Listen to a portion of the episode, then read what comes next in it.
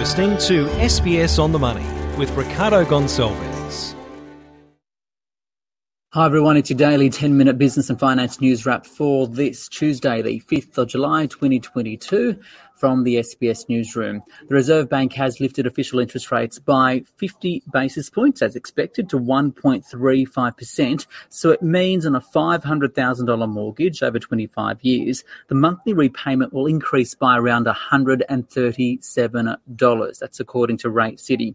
So what does it mean about the economy, and can borrowers afford it? And is Australia at threat of falling into a recession? For all of that and more, I spoke earlier with Sarah Hunter, the Chief Economist at K P M G. Sarah, the Reserve Bank lifted by fifty basis points. Why? Yeah, I think as expected, really. Um, and it's just part of that broader normalisation of the cash rate that they've been talking about for a couple of months now. So signalling that the economy doesn't need emergency settings anymore. We're well on the road to recovery, in fact, beyond recovery from the pandemic and its impact on uh, output. And so they're normalising the cash rate to bring us back up to our more usual levels, if you like, and another big step in that direction today. Still, it's three consecutive rate rises. How significant is this, and what kind of a message does it send? Yeah, well, it's the first time they've gone this hard as well. If you look at the not only the fact that it's re-consecutive, but obviously two of them were being uh, outsized at that zero point five percentage point rather than the usual zero point two five percentage point. It's the, uh, you know, the most aggressive path we've seen since the nineties. I, I think for me, um, broadly, what it's signalling is that how exceptional the last few years have been. We had exceptional supports put in place, so exceptional cuts in the cash rate, uh, particularly in March twenty twenty, of course. And now we're out the other side, um, you know, hopefully normalising. And so we've got an exceptional speed of, of tightening coming out to, to bring us, let's say, back up to more normal levels. So I think for me, it's really a signal around that, that the economy um, is, despite the headwinds that households in particular are facing around inflation, uh, cost of living, and now rising mortgage rates, actually, th- they do at the moment look pretty healthy. The, the latest data looks pretty good. We got the retail sales numbers last week, actually, and uh, spending was up over ten percent on a year ago. That's a really strong number.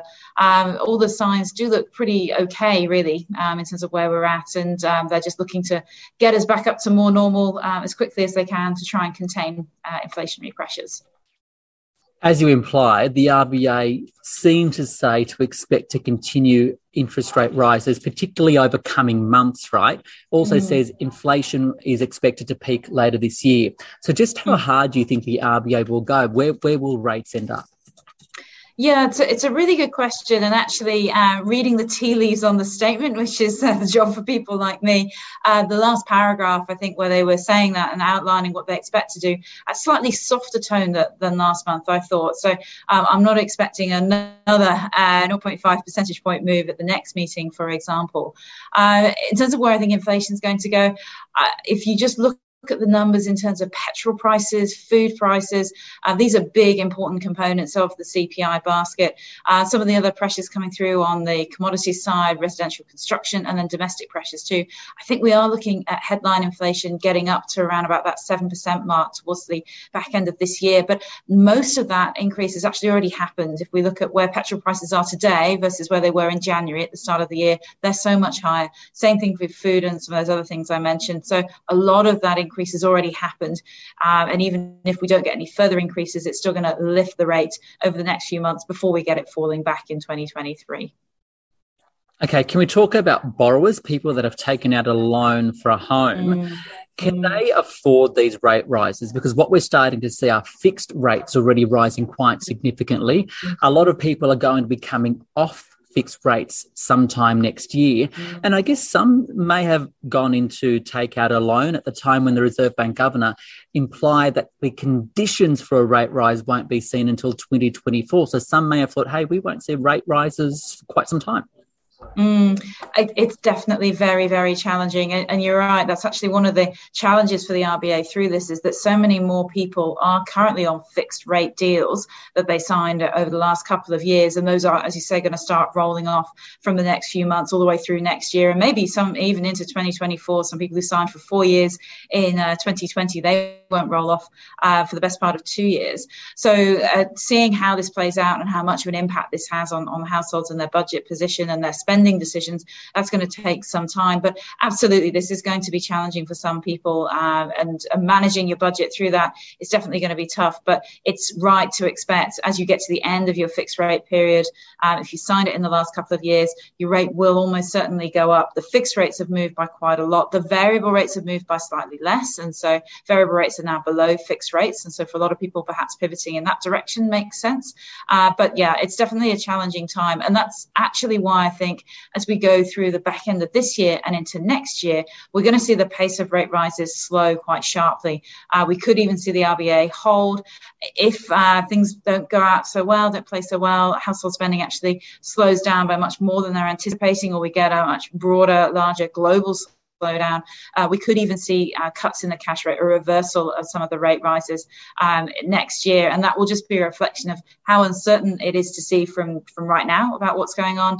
And, uh, and also a reflection of, uh, if that happens, a need to provide some support to the economy. So quite where the cash rate tops out and what happens after that, uh, that's hard to see at the moment. But there are lots of ways this could play out. One of which, as you said, is, is more challenging for households, and uh, they have to at least pause on rate rises, if not go backwards. Just want to wrap up with one thing. I don't necessarily want to end up negatively, but that R word, recession, you seem to imply the Australian economy can um, weather these these interest rate rises. But is there a threat the Aussie economy could fall into recession? It's definitely a risk, um, and certainly through, you know, given the headwinds that we're looking at, it's more of a risk for the next twelve months. And if you'd say, ask me a year ago, what did I think the risk of a recession was back then, even uh, going into Delta lockdowns as we were then, um, it still didn't look uh, like we were likely to see a, a recession, because the fundamentals around the recovery at that point looked pretty good. And, and of course, that's what played out. Um, now, yes, I accept absolutely the risk is higher. I would say if I'm looking at Australia in an international uh, context and looking at other countries facing many of the same challenges, for them, it, for some, it does look a lot harder. The U K, for example, facing much higher rates of inflation, faster rate of interest rate rises, and there uh, we're already seeing G D P actually contracting month to month. So uh, I think we are better placed. Uh, we have stronger buffers around households in particular than other countries, but it's definitely a risk. But a risk at this stage, certainly not my baseline forecast. Sarah Hunter there from K P M G. Now, usually when interest rates rise, it's bad news for the share market, but the S and P A S X two hundred actually rose zero point three percent today, six thousand six hundred twenty-nine. So for more on the market reaction, I spoke earlier to Stuart Roberts at Stocks Down Under. Yeah, the market shrugged its shoulders. You, you barely noticed there was an interest rate increase. And the reason for that is the market's now looking forward nine months from now, when interest rates have normalised, back to a normal kind of growth environment. So um, even with another three interest rate rises, I suspect we won't see too much market impact going forward. Yeah, can we go into more detail about what the market is anticipating? I know that the Reserve Bank governor said that inflation is yet to peak, that there will be some moves in monetary policy over the coming months. So that implies, yes, more rate rises, consumer prices will continue to rise. What do investors, what do the markets think, and what does that mean for equities? Yeah, so what the markets are expecting is that uh, inflation will come down. Um, they'll they'll uh, uh, read the tea leaves from the central bank and know that they have to pull their head in price-wise. Um, combine that with a return to normal migration rates to Australia, um, possibly a slight increase in the unemployment rate back to more like five to six percent. And between the two of those things, you see a, a, the kind of economic environment we passed through for about thirty years before COVID. Uh, in that environment, you, you pretty much get back to normal in terms of uh, just evaluating um, uh, companies and opportunities uh, like it was any other time. And I think the market's beginning to, to, to play that game, even though we haven't finished either uh, inflation peaking or interest rates uh, getting to their uh, peak as flagged by the Reserve Bank. But with the interest rates still to come through, there are expectations it could be anywhere, say, two point three five percent by the end of the year.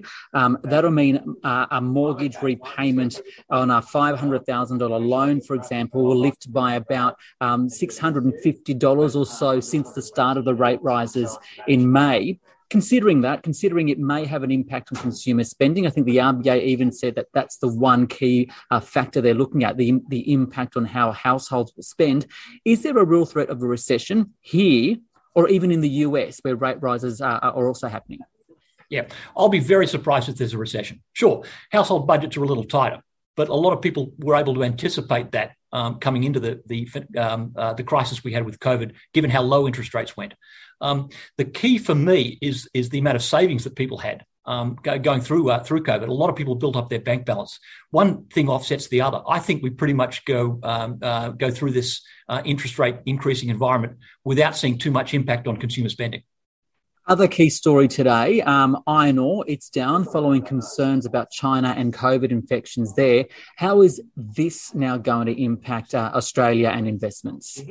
Yeah, what you'll see is a gradual shift uh, in, in the markets away from um, uh, from bulk commodities in favour of, um, of, of uh, I think the battery mineral space will make a comeback. More important, I think the time for a lot of um, um, uh, industrial stocks is going to come back again. So we'll see uh, capital moving out of the resource sector, which had a very good two thousand twenty-one, um, back into um, into the kind of names that uh, that a lot of investors uh, know, know, know better, you know, for, such as uh, uh, such as Qantas, such as uh, Boral, such as uh, News Corp, for example. Stuart Roberts there from Stocks Down Under. This S B S On The Money podcast is provided for informational purposes only. The content on this podcast should not be understood as constituting advice or a recommendation. It is not personal advice and does not consider your personal circumstances or objectives.